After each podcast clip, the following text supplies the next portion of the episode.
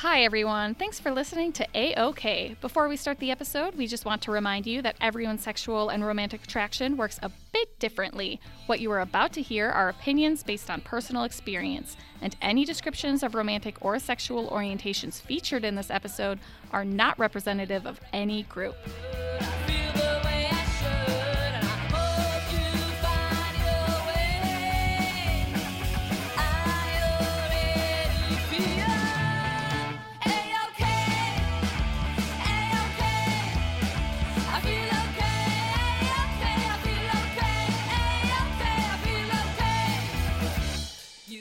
Hello, friends, and welcome to A-OK, the podcast about people on the aromantic and asexual spectrums. I'm your Aroace host, Courtney Lang, and joining us today is Linnea Peterson, who is a communications professional and aspiring novelist. Hello and welcome. Thank you. Good to be here. Yeah, so uh, tell us a little bit about yourself. Well, I'm 23 and I am from Minnesota originally, but I went to college out of state and now I'm back. I'm currently with Lutheran Volunteer Corps um, and finishing up my year of service as a communications professional at a tiny nonprofit. Um, my pronouns are a little complicated. Um, my relationship with my pronouns is a little complicated. Um, I usually use she, her, occasionally they, them. I don't really love pronouns in general, um, and I'm still figuring out what feels best for me.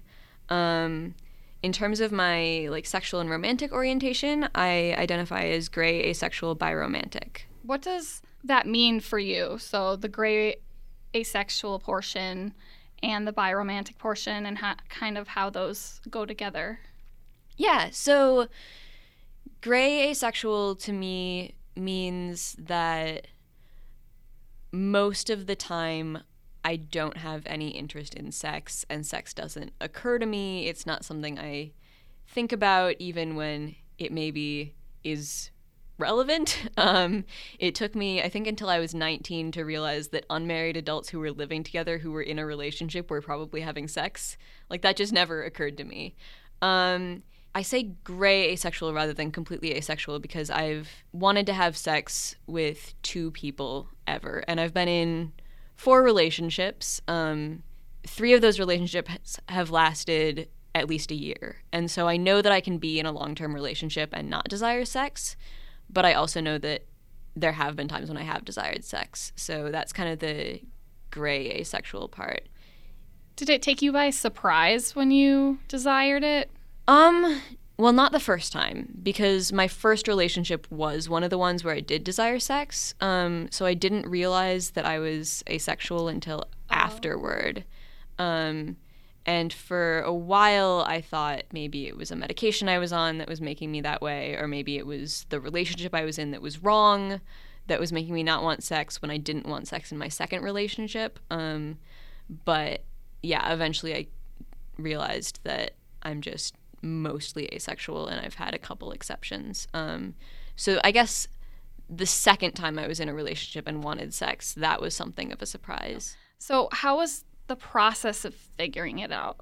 Like you said, you always kind of knew.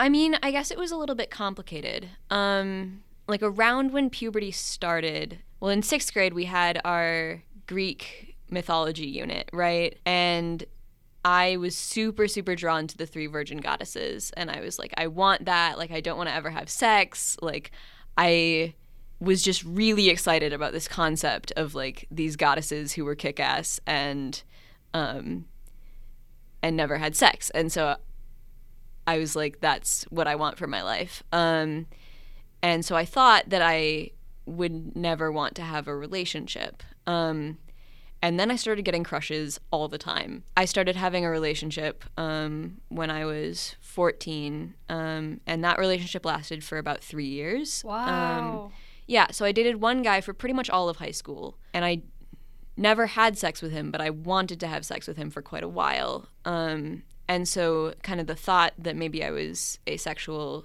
didn't really come up until after we broke up because I hadn't known the word before we got together. Um, but around the time we broke up, one of my friends um, came out as asexual and started sending me a lot of fan fiction featuring an asexual interpretation of Sherlock. And I started reading a lot of it and identifying with a lot of what I was reading. Yeah.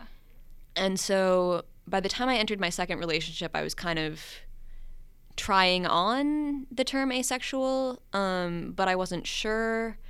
And then I went through that whole relationship, which lasted about a year, kind of wondering if I was ever going to start wanting to have sex with this person, and it never happened. And um, I mean, he was really understanding about that, which was great. Uh, but by the time that relationship ended, I was pretty sure I was asexual. Yeah. Wow, an a like an asexual version of Sherlock is all I ever want. Yeah, there's a lot of fan fiction in that category, actually. Thank God, because official Sherlock like shows and shit always ruin it. Like there's always that hope, and then yeah, sneak in um what's her name, uh Irene. Irene Adler. Yeah. Yeah. Um, so I mean the BBC Sherlock I have completely fallen out of love with. Um, but I will be forever grateful for the fandom that it gave me Yeah. and the fan fiction that it spawned. When I was 17, when I was reading all that Sherlock fan fiction, I learned a lot about how to be queer and how to be out from some of the more sexual ones, but then I learned a lot about how to have a successful relationship as an asexual person and how to communicate about not wanting sex but still wanting physical affection and still wanting emotional intimacy um, from the fics that depicted Sherlock as asexual. Yeah. So how do you come out to people, especially in relationships? Um, how do you set those boundaries? I don't remember the first couple relationships, um, like how that shook out exactly. I think it was more of an open dialogue. And in my first relationship, we kind of both decided we feel too young, we feel not ready, even though we both want this. Um, and then in my second relationship, it was kind of, do you want this yet? No. Okay, how about now? Still no. Um, and that was respected. But by the time I was having my third long relationship, I knew that I was asexual and it was something I was willing to talk about with my friends. And the girl I wound up dating, we were friends first. So I think by the time we started dating, she knew that I was ace, which was nice. And I mean, now um, I've been single for a while, but the fact that I'm asexual is in my Tinder profile. I don't want people to be under any illusions or have any expectations about sex. So just right off the bat, I want to say, like, that's not what I'm here for. I'm asexual. Like, if that's not what you're looking for, then you're not looking for me. Right. So you are trying to date. Um, not right this second because I really need to find a job. Um, and also would love to finish editing the second draft of my novel. Um, but um, I was active on Tinder from about August to February, on and off. Okay. Um, I'm gonna go on a tangent. Mm-hmm. Your second novel, No, the second draft the second draft novel. of your novel. Okay. yeah. Um, wow, congratulations. Thanks. That's so far on a novel. Um, are you having a good time with it?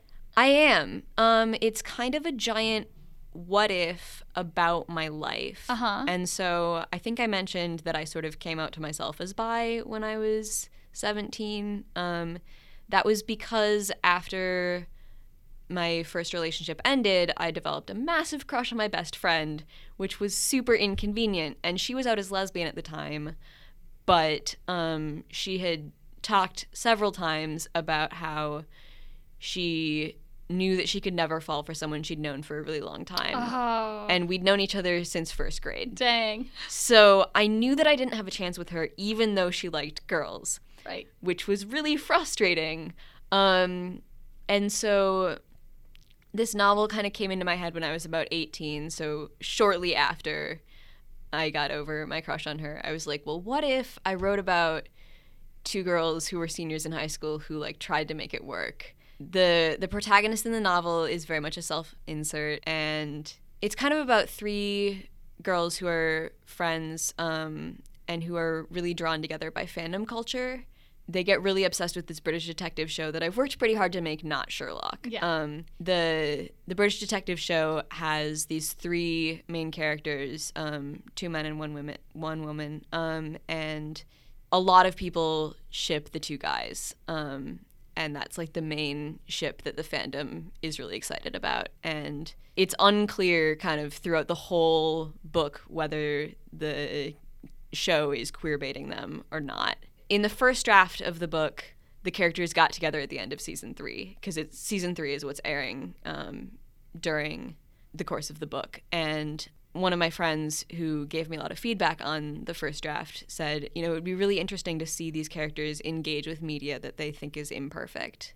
And so that's something that I changed um, in the second draft. So the characters don't get together, but it's kind of hinted that they might be interested in each other. Right. And no one knows if season four is going to be a big disappointment or if it's going to resolve some things. Oh, that's so good. Thank you. Yeah.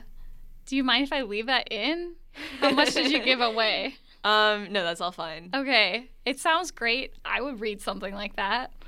Um, I think uh, more books need to be like that. I really like the idea of the characters grappling with a show that they really like.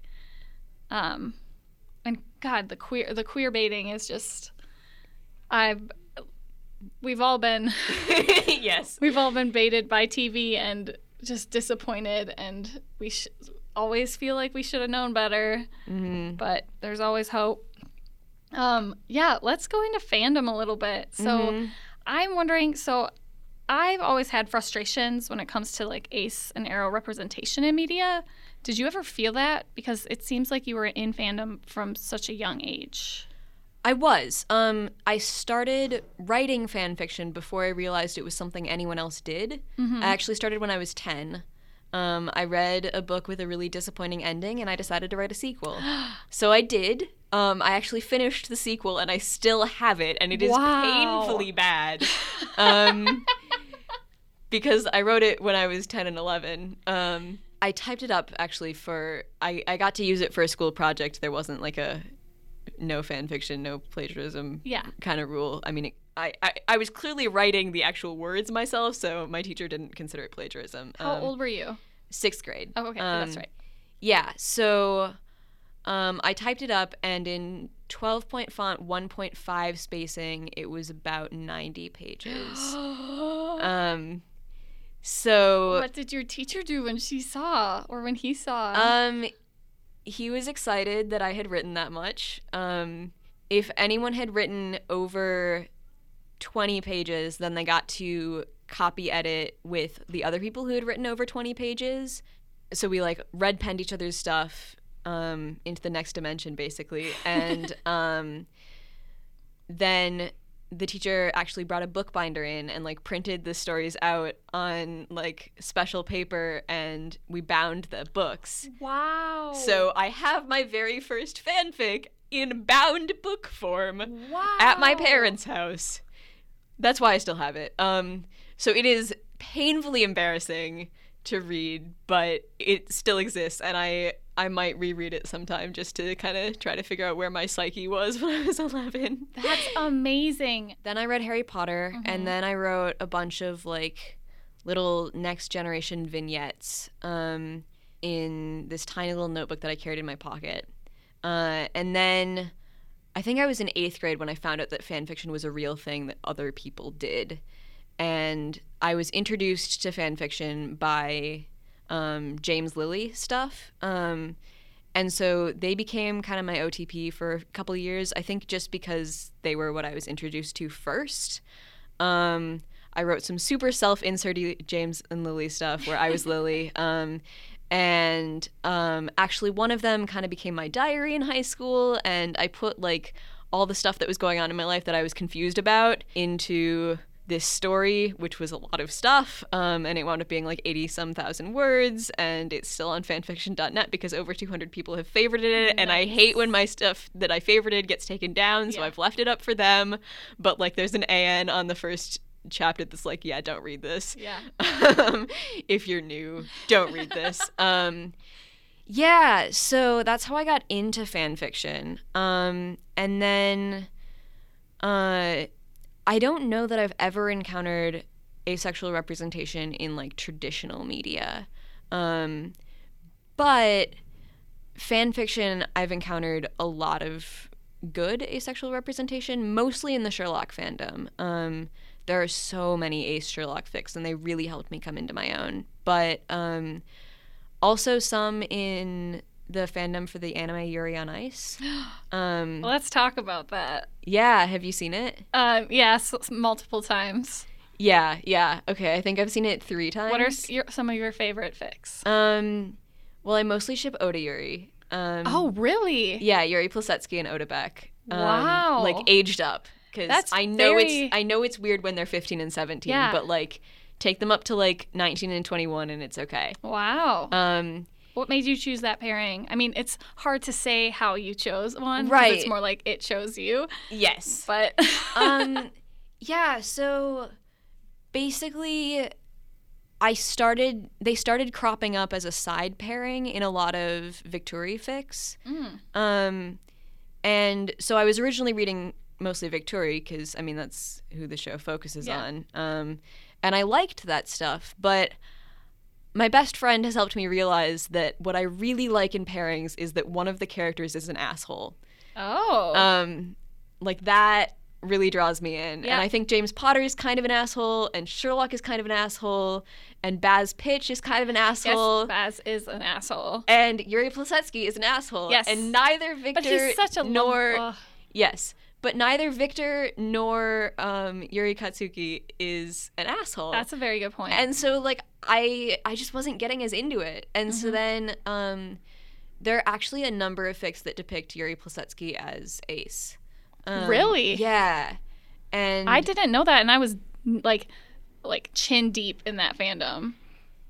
Yeah, I mean, you kind of have to go looking for it. Um, I might have mischaracterized it when I said there are a lot, but there are definitely some out there. Um, one of which is by me, um, but that was after I read several that were not by me, obviously. Yeah. Um, yeah, there was there was this really beautiful one. Um, Yuri has thought of himself as asexual and I think maybe also aromantic, but he's developing feelings for Otabek and he's like terrified because he's like defined his identity in part by being ace and um yeah that was just gorgeous and so i wrote one um about basically if yuri was asexual but had never heard that word before and Otabek knew what asexual meant and so they get together and then Yuri like thinks that sex is expected and like he's not expecting to enjoy it, but he thinks he needs to do that Yeah. in order to be in a relationship with Otabek. And Otabek is like, no,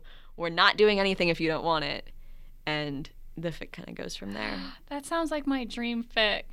Well, I can give you the Give me the title. link. Yeah, after the episode. after the episode. yeah. Um, ah, I never thought about looking up ace stuff on fan fiction websites. Yeah, well, AO3 with its tagging stuff really lets you get into that. Yeah. And you can get quite granular in terms of what you want. How many f- fan fiction stories would you say that you've written? I've taken a few down if they weren't going anywhere and no one was reading them. And I have, I think, like between 85 and 87 up on FFN right now. Wow. So probably about 90 that I've gotten to a point that I would publish them. Wow. Um, and then I have uh, at least five drafts in my Google Drive that will probably never be posted. So That's incredible.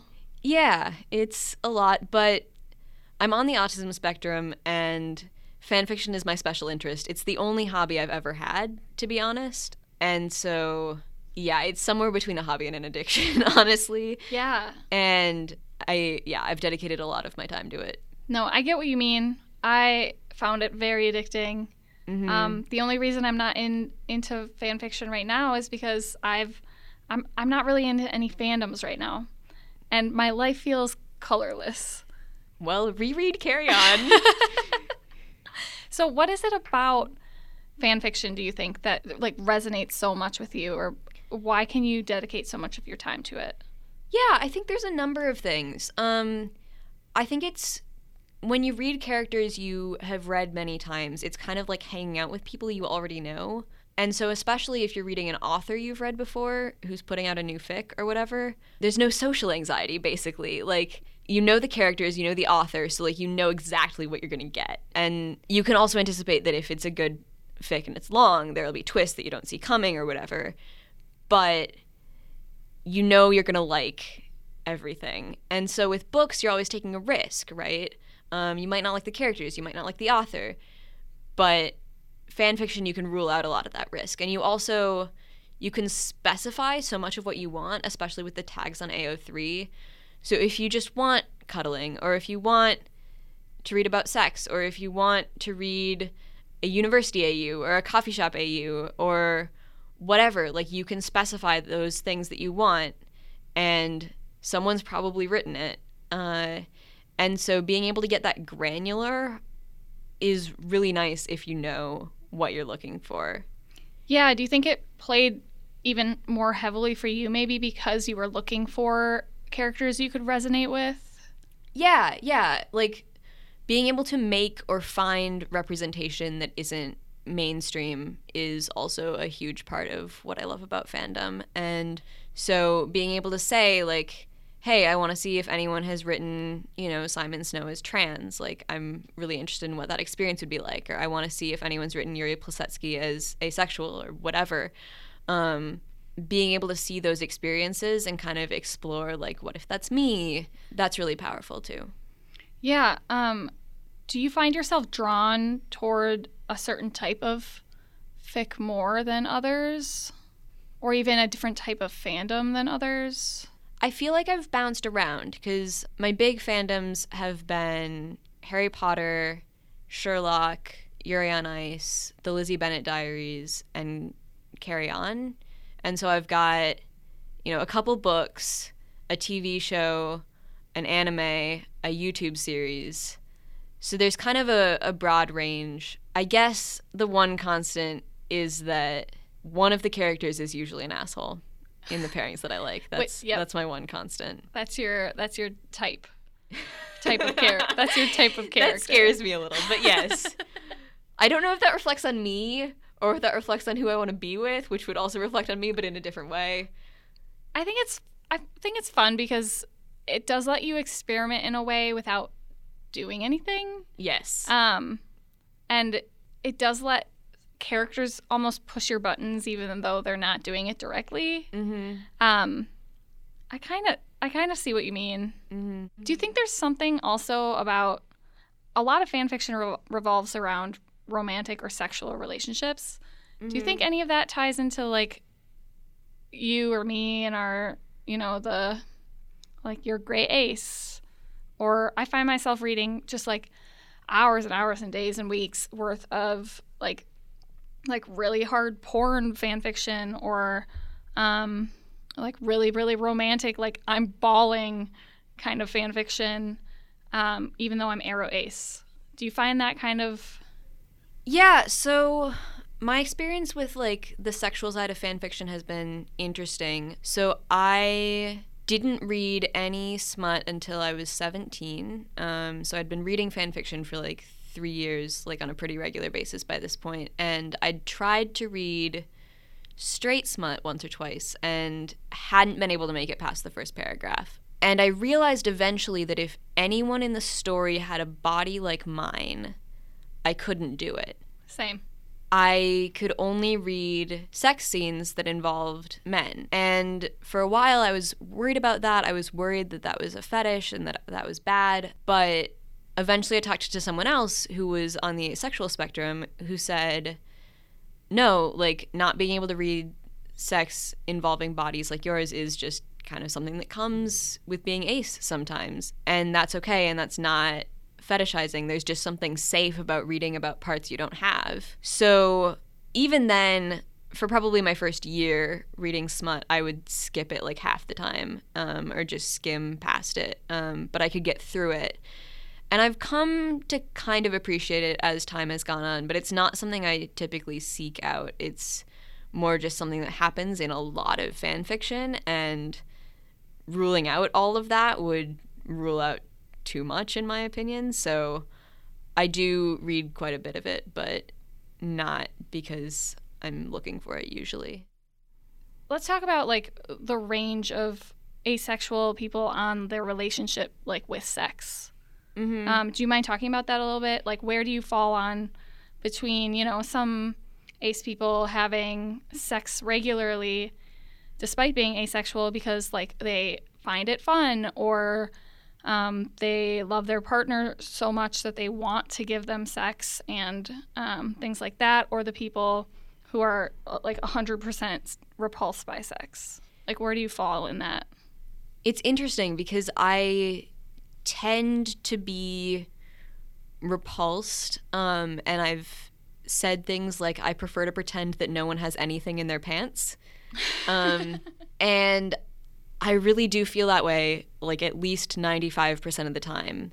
Um, but then after a certain amount of foreplay basically it's like a switch flips and I'm like, "Oh wait, I can imagine having sex and that being pleasurable Oh, now." okay. Um, and so it really it takes a lot to get me to that place, but then I'm not repulsed anymore for anywhere from like a couple hours to a couple days. Interesting. So it's it's the complete lack of desire for it and Mhm. almost repulsion of it until that what you said like switch gets flipped. Mhm. Yeah. Interesting. Something that I've noticed about a lot of queer spaces, especially the the queer group at the college I went to, is that because there's so much pressure not to talk about gay sex in public or in quote unquote polite company or whatever, being able to talk about sex is one of the things people really like about queer spaces. And for those of us who are more sex repulsed, that can make those spaces really difficult to be in. And so it almost felt like I didn't belong in, you know, the the queer club at my college because I so often felt like everyone's just here to make sex jokes that they can't make anywhere else. And I don't want to be around for that. And I know at some larger places they have a separate group for the asexual community in addition to having just an overarching queer group. Um, but that does kind of bring up the question of like, do we belong in queer spaces?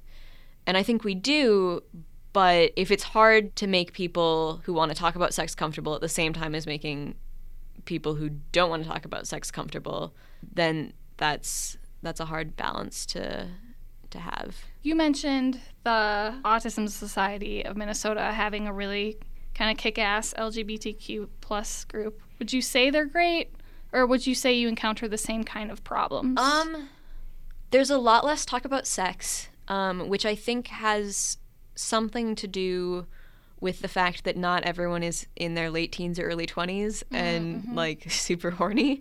Um, so um, yeah, there's there's a huge range of ages there. Um, I think we run from like 19 to probably people in their 70s, and yeah, that's that's a really affirming group to be in a lot of the time. I mean, it's not perfect, but um, yeah, it it definitely feels like a good space to bring all or almost all of myself, which is a challenge in a lot of other spaces, being queer and being autistic and all of that. yeah. So what is the group all about? Um, so it's a support group. Um, so we meet once a month for two hours, and everyone who wants to talk gets a chance to talk. Um, and so we apportion times that that's possible, and basically you can choose whether to monologue or whether to get feedback um, on what you say. And sometimes people talk about things that have to do with being queer. Um, there are a number of trans people, and they'll talk about milestones um, in their transition. People will also talk about struggles with employment or um, struggles with relationships or whatever. That like, it's not always like just about the the queerness. Um, there, yeah, there's also a lot about the autism and also just general life stuff. Mm-hmm.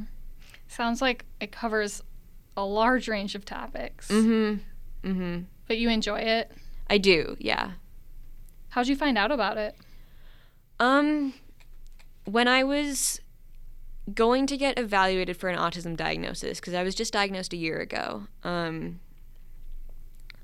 if you're not a boy, you really don't get diagnosed until adulthood. Um, autism was defined by men who studied boys, and the quote unquote classic symptoms are the symptoms for boys, and they're not always the same for girls or people who are assigned female at birth. And that's a super frustrating mess. Um, but yeah, so I wasn't diagnosed until the week after I graduated college. Um, and when I was in the process of trying to get diagnosed, my mom did some research and found out about the Autism Society of Minnesota. And they have four support groups that each meet once a month um, three for adults on the spectrum and one for family members of adults on the spectrum. Um, and so uh, yeah, there's a women's group, uh, an LGBT plus group, uh, general independent adults group, and I go to all three of them.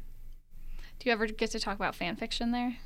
Um, occasionally. I am under the impression that it might also be some other people's special interest, but I haven't are- talked a lot about it. People are always so hesitant to bring it up. Yes. Yep. And I wish it was more of an okay thing to bring up. Yep. Same. Ugh, it's so good. Mm-hmm. Name some of your favorite fan fiction. Um, like top ever. Yeah. Um, okay, performance in a leading role by MadLori um, in the Sherlock fandom changed my life. Really? How so? Um, it was the first smut I ever read, um, and it really taught me a lot about how to be queer, how to be out, how to deal with homophobia, um, stuff like that. And for the first probably six months of my relationship with a girl in college, um, pretty much every other sentence out of my mouth was so there's this part in performance where I mean, she got so sick of me talking about that fic. Um, so that is probably one of my top ever.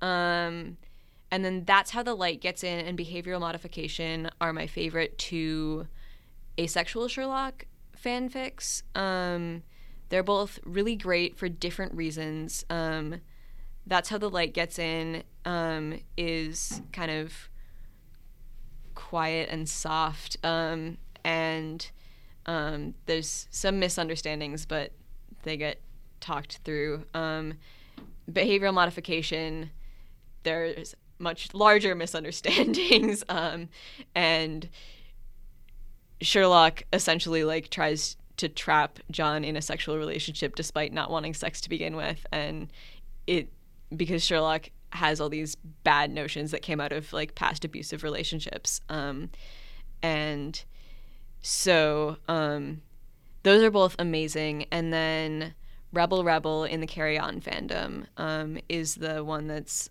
like 180000 words um, by basic bathsheba um, and that is it traces um, the protagonist of that story, which is kind of the love interest in the source work, Carry On. Um, it traces him through um, through all eight years of the boarding school and um, kind of one of the things that impresses me about Harry Potter is that you see how much the characters grow up, but at the same time, when they're 11, they don't feel really, really stupid. Um, and that's also what I love about Rebel Rebel is that you see how much Baz grows up from being a child to being a man. But at the same time, even when he's 11, he's super with it and sarcastic and smart for an 11 year old. Um, and I mean, there's there's just so much lovely stuff that goes on in that fic, and I could talk about it all day. But um, yeah, those are probably my top four pieces of fan fiction ever. wow. They sound great. I'm definitely going to look all of them up. Yay! I feel like fan fiction has just done so much for me, and I don't know if you feel. I mean, I think you feel the yes, same way. I do. Okay, I, I just think that's so cool, and I think there's starting to be some research on fan fiction a little Mhm. bit. Um, yeah, it's just such an interesting m- movement, Mm-hmm. and I know there's always kind of been fan fiction, but it's it just feels different. Yeah, now. for sure. I mean, AO3 has done so much for us. Yes. Uh, what's one thing that you would like to tell people on the ACE or ARO spectrums? Um, you are valid. Your identity is valid. You don't owe anyone sex. You never owe anyone sex. And people who really love you will not pressure you into sex. If someone tries to pressure you into sex, that is a sign that they don't really love you. It might be a relationship deal breaker. Like your needs might not be compatible with someone else's, but there are ways to handle that respectfully in a way that doesn't pressure you. And if that's not how it's being handled, then that is a sign to get out. Yes. That's awesome. Um, who's someone important to you? Um, I would say my sister. Why? Well, I love her, and I think one of the beautiful things about family is that um, it can give you people who you wouldn't have chosen, um, and that can open up more of the world to you. Um, so my sister is, I mean, we're both very good students, very high achievers, um, but she's definitely more of a party person than I am. I think if I didn't know her, if I weren't related to her, then I don't think we would be friends. Um, and I think we would probably both judge each other pretty hard. But there's something beautiful, I think, about being in each other's lives and getting to see a part of the world that we wouldn't have chosen to go find by ourselves.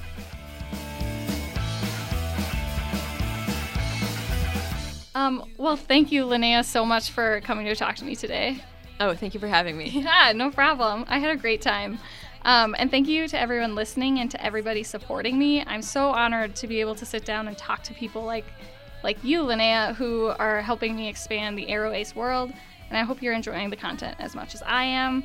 And of course, thank you to ÜberKicK for the use of their song A-OK, um, to Tanner Groehler as Rats and Children for creating our beautiful cover art, and to Sofi LaLonde for editing and producing this episode. I'll be back next week with another guest, but until then, I'm Courtney Lang. And I'm Linnea Peterson. And, and we're A-OK. A-OK.